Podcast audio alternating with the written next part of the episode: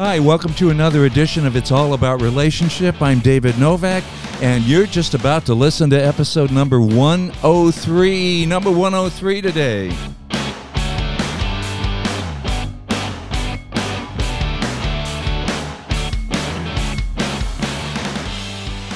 Alrighty, here we go. Episode number 103 coming up. And before we get into it, uh, just a little bit of business, as I usually like to do, and just kind of give you an update on what's going on uh, in life, at least as far as I'm concerned, anyway.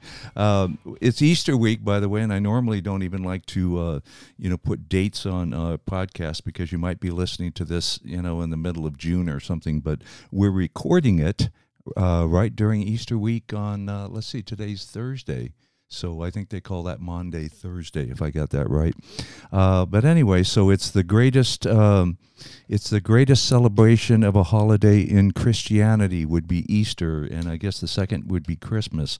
Uh, but anyway, here we are. It, it's it's an awesome week, and I can't wait to do this show. We have something special on the show for you today. But before I get into all that, I want to give you an update. Uh, most of you know that I'm an actor. Yep, okay, that's what I do. Um, we just wrapped shooting on a Western. Uh, we just got done. I mean, just this last week, we wrapped shooting on Among the Willows. Among the Willows. We're in post production on it right now, and uh, I expect it to be out and available this fall. Uh, I'm not sure if you'd call it a faith based Western or not, but there is definitely a, a, great element of faith in it. It's an action deal. Uh, it's suspense, and it's. Um, I'm excited. I, I play. Uh, who do I play? I play. Oh, I play John Williams in it. It's one of the lead roles, and I, I co-wrote it and uh, and co-produced it. And uh, anyway, so that's enough of that. Uh, a couple of other things, real quick. If you want to follow us on Facebook, as an actor, you can follow me on Facebook at David Novak Actor. On Instagram, it's the same uh, title, David Novak Actor. But if you want to follow the podcast, and that's what we're doing right now, uh, the podcast on Facebook is It's All About Relationship. It's all about relationship. On Instagram, you would go to David Novak Podcast. Well, why is it a different name? Well, that's because somebody had the name already, so I couldn't name it that. So it's David Novak Podcast on Instagram. Okay, I think that's all the business that we got. So uh, I will tell you a little bit about today's episode. You know, nine times out of ten, you listen to me uh, spew on uh, my thoughts. Uh, but today, it's a little bit different. Every once in a while, we have a guest. And today, we have a guest. And before I tell you his name, ah, you know it's a guy already, right? Okay. Uh, Reverend, I won't tell you his name yet, has been married to his wonderful wife, Jennifer, for 18 years, and he's the father of four children. Uh, just like me, I've got four kids too. He's been an ordained minister with the Assembly of God for over 27 years. That's a long time, isn't it? And he's currently the pastor of Calvary Community Church in Dudley, Massachusetts. He holds a BA in theology from Zion Bible College and North Point Bible College.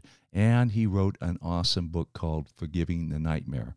Um, he went through a time of great healing uh, back in 2019, and he began speaking about the experiences of his past and uh, God's grace and the uh, transformational work of forgiveness in his life. And now he gets to speak this through his book and through his ministry and at church. And he's just, God's really using him in a great way. And he's going to share his testimony in just a second. And, and uh, uh, it's my great honor to welcome to the show Mark Sowersby. Mark, welcome to the show. Okay, that's your cue to talk. Hey, hey, hey, thanks, David. Thanks so much for having me on. I really appreciate it. Absolutely. Did I blow your last name? Did I say it right? No, you pronounced it pretty well. And I like the theatrical pronunciation. You can tell you're a, you're a famous and wonderful actor. I look forward to oh catching gosh. all your films. You said that with drama and oh, passion and oh my gosh. I caught it all. You pronounced. I think you pronounced it even better than I do. so uh, you know, it's great to great to be on your show today, and thank oh, you for the opportunity to oh, share my testimony. Oh, absolutely! You said it all. So let's just stop right there, and we'll end the show. no, I'm kidding. so, Mark, it's awesome to have you on, and uh, it, it's just I'm looking forward to hearing uh, more about what you have to say. So, without further ado, uh, do you mind kind of sharing your testimony with us a bit? Again, I'd be honored to. unfortunately, I think my story rings true to many people. I grew up in a dysfunctional home with capital D. Many of people are probably listening today understand that because they probably come from a past like mine, dysfunction. But my dysfunction affected me in many, many ways. From the ages of 7 to 14, my mother married a man that was 20 years her younger, and he came into our home and he began to abuse me. He abused me in every way, shape, and form, verbally and emotionally, physically, and unfortunately, abused me sexually. He sold my body to other men. I, I have stabs and burnt. I've been stabbed. I've been burnt. I had to live through that horror of those seven years as a child. My mom neglected me because of her own pain and sorrow, so she didn't hear the cry. So when abuse happens and when, when dysfunction happens, it touches the whole family in different ways. And that abuse touched me in a very physical, in a very evil and dark and a sexual way. And those seven years that I had to live through, those seven years that I was a confused young man, uh, people say, well, why didn't you get angry? Why didn't you fight? Why. I was just empty. That's how I tell people. I had no feelings then. I was just empty. I was. I think the new word now is groomed. I didn't realize that's what they called it, but I was groomed prior to my uh, to my abuse. So I really was just an empty shell. And at 14 years old, I was getting a little bigger, and I found my hero. I found an adult that would listen to me. I reached out to my my mother's youngest brother. Unfortunately, we lost him in 88. He was just a blue collar guy that loved the family and was in the supermarket business. And I remember he came home from work one day and I, and I told him what was happening to me. I shared with him about the abuse and the hurt and the pain. And he became my defender. I stayed with him for a while. He protected me. He believed in me. And those are great parts of the story. But really, even though the abuse ended, even though the physical and the sexual and the, the abuse physically stopped, uh, the next part of the story is the next 40 years that I had to live with the, the hurt, the pain, the lies, the guilt, the shame that the abuser left on me. And in that journey, I found Christ. At 16 years old, I, I came into a church as a youth group. It was the 80s, so we all had mullets. It was the law. Uh, so we all had mullets back then. And, and I remember asking Jesus Christ to be my Lord and Savior. And I wish I could tell you at that moment everything was perfect, but it wasn't. It was the beginning of the journey and it took many, many years for Christ to walk with me and the Spirit of the Lord to lead me. And there's times of weeping and anger and real moments of transition where I had to trust God. I had to surrender. I think Paul puts it this way I had to crucify the old man. And again, this wasn't just a one day event. This is years and years and years of uh, one step forward and two steps back, and having good days and bad days, and hoping and sadness, and the whole process of grace. And God would bring us through that journey to help us learn to forgive those who abused me. And again, I, I share these things because in my book, Forgiving the Nightmare, I talk about that journey. Because I think sometimes as believers, we just want it to happen instantly. I sure did. I wanted to go to the altar one time, say a prayer, say it all be gone. But it wasn't all gone. But it got me through to the next phase, the next step. I think we say it this way by precept by precept, step by step, God started to pour out His grace to me, pour out His healing to me, pour out His love to me. I'll never forget that, Lord, one day I said, God, that mountain's too big. That mountain of forgiveness, how could I ever forgive this man who abused my body and stabbed me and cut me and lied to me and sold me? And the God said to me in my spirit, not in the audible voice, but in my heart of hearts, in my spirit, He said, Mark, first I want to teach you how to move a pebble, then the stone, then the rock, then the hill, well, then the mountain. I love that. Little by little precept upon precept step by step yeah, yeah. oh my gosh that's yeah. that's awesome and, and and one thing i'm not interrupting you we actually i did but but uh, you said no, something no no you said something earlier when we were talking pre-recording here that you said you know not everybody that's listening to this has been abused but many people listening to this know somebody that has been and has gone through this that's true statistics would tell us that uh, that many of your listeners have been abused. Many of your male listeners have been abused. But if they have not personally, they probably know of somebody, mm-hmm. somebody in the church, somebody in their organization, somebody at work. Uh, you know, unfortunately, men don't talk about. It. Women are a little bit more open about that, and yeah. and that's wonderful. Men, we try to hide it. We try to deal with it in different ways. And yeah, again, well, I'm no expert in that. A I'm macho just a preacher, thing. but yeah. I that. Yeah, yeah, you're right. You're right. You know, uh, when when we've been abused, and it brings abuse. Abuse brings confusion. It brings fear. It steals your self respect. It steals your dignity. and it and I understand. I'm not saying this cavalierly, lightly, simple. I know the depth of trying to forgive, but holding on to that unforgiveness is giving that abuser tentacles, if you would, into your heart, to your mind, into your soul. That, that abuser and that anger is occupying your spirit. And I knew, I never knew that I could forgive. And believe me, I'm still on that journey. you know, I'm still saying, God, help me every day. I remember the word tells us His mercies are made new every day. And I'm saying, Lord, help me stand on that promise. So my forgiveness is, is a genuine forgiveness in, in Christ. I don't want to have a kumbaya moment. I don't want to go, you know, have s'mores by the fire with my abuser. We have healthy boundaries between those who've wounded me and hurt me. I have found real help on my journey. Yes, the altar and the preacher is great, but I've also worked with counselors and psychiatrists and all those that can help me out in that way. But again, I, I have forgiven not because of what I've done, but because Christ has forgiven me. So let me ask you, how do how do you do that? Getting it down into the real life, uh, you know, the everyday forgiveness. I mean, because uh, I, it, you say you forgive, and I, and I believe that absolutely, and that's what Christ wants us to do. But how do we make that a reality in in the daily living? That uh, you know the thoughts come back and the feelings, the feelings of unforgiveness comes back. Whether you're talking about abuse or you know, or somebody stole something from you, or any kind of unforgiveness. But sure. but how do you how do you bring that into your daily life? Well, that's a great question, and exactly that. It's almost done daily you know, praise the Lord. We're talking about Easter this week, and you know, we know what Christ did for us, and His resurrection gave yes. us forgiveness, death, and that's instant. God gave that to us instantly. It's a gift from God. Praise the Lord. But those of us that have been wounded or hurt or robbed, as you said, we have to walk through that almost in a daily way. We forgive what's in front of us, and we say, God, it, it may not feel good. It may not uh, sound good. It may not be warm and fuzzy, yeah. but the choice we made in Christ for me and my house will serve the Lord, the prophet would say. Let me put it this way, brother. You know, I always thought I'd wake up a day and my abuse would be gone. That hurt would be gone. The memories would be gone. But that day's never come. That mountain of hurt is still in my life. The memories are there. I can go back to it. I know the smells, the taste, the sound. But what happened, and on my journey following God, is that God became bigger.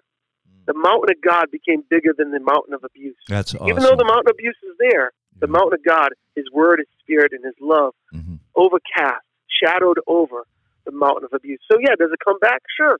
There's the memories and a certain location, a smell, a sound. Does it rush back? Yeah. But I stand on the Word of God. I say, mm-hmm. God, boy, I'm being tormented now, but I know Your Word says mm-hmm. I'm more than a conqueror, and I'm forgiven in the name of Jesus. So we use the Word of God as our sword right? We yeah, we use it as a sword and faith as our shield. right, right. And when the thoughts come in, we, I, I mean, I I like to use a, the term uh, thought replacement. Uh, in, in, other words, we get attacked by the enemy, and he puts these thoughts in our heads. Uh, you know, you know, whatever it is, uh, and we replace it with the Word of God. What what does God have to say about this situation? You're right. You're right. That's I like that thought too. You know, let me tell you a story. You know, you forgive what's in front of you. And before I was a father, I believe I was on a journey of forgiveness. And then I had my first child. In the normal way, my wife and I are at the hospital. Baby came in the world as they usually do 10 fingers, 10 toes, a happy birth, and we were excited parents. And the nurse and doctors put the baby in my arm. I was a father, overwhelmed, shocked. Oh no, I'm somebody's dad. and I just remember that instant love, that instant love I had for this child. And at that moment, the enemy lied to me, was coming in and saying, you know what? No one ever loved you mm. as much as you love this baby. Because if they did, you wouldn't have been wounded, you wouldn't have been abused, you wouldn't wow. have been neglected. Wow. at that very same moment, the Spirit of the Lord came over me. And again, I don't mean that in a sensational way, I mean that in an internal way. Mm-hmm. And the Spirit of the Lord came over me and, and said to me, I've always loved you. Even though those around you neglected you, and even though you had to endure that ugliness of abuse, that I have loved you like you love this child. And that moment of, of bliss holding my first child turned to sadness, but was awakened in grace of God's love. Wow, that's that's awesome. That's an awesome story right there. So, you, are blowing me away with this stuff, brother. so, so you know, and that's the journey we're on. It's mm-hmm. not easy. I want to talk to you know. I love the altar.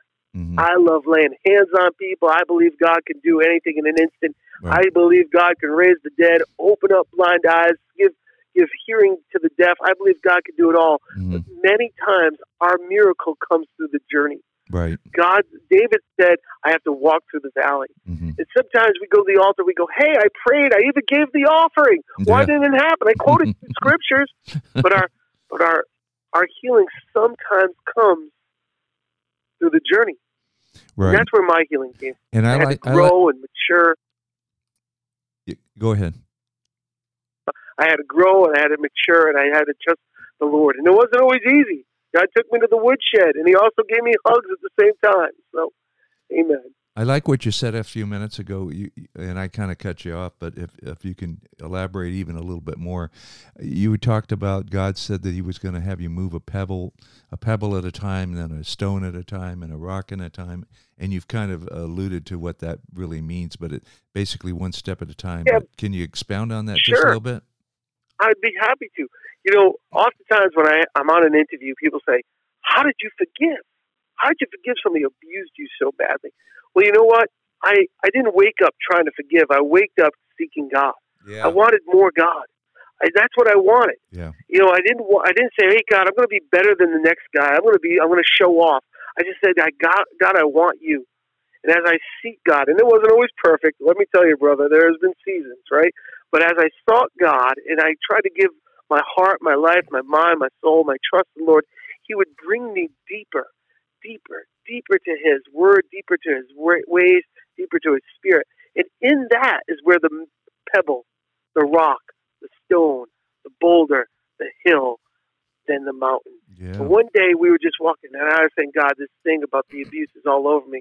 He said, now it's time. Let's go.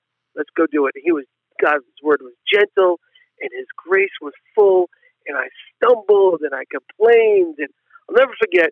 See, David, I always saw myself as a victim.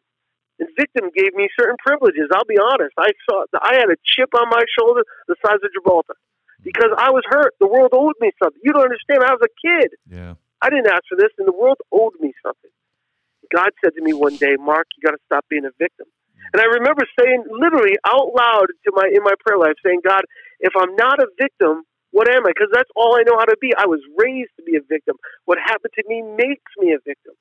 And gentle in the spirit, the Lord would speak to my heart and say, Mark, you're no longer a victim.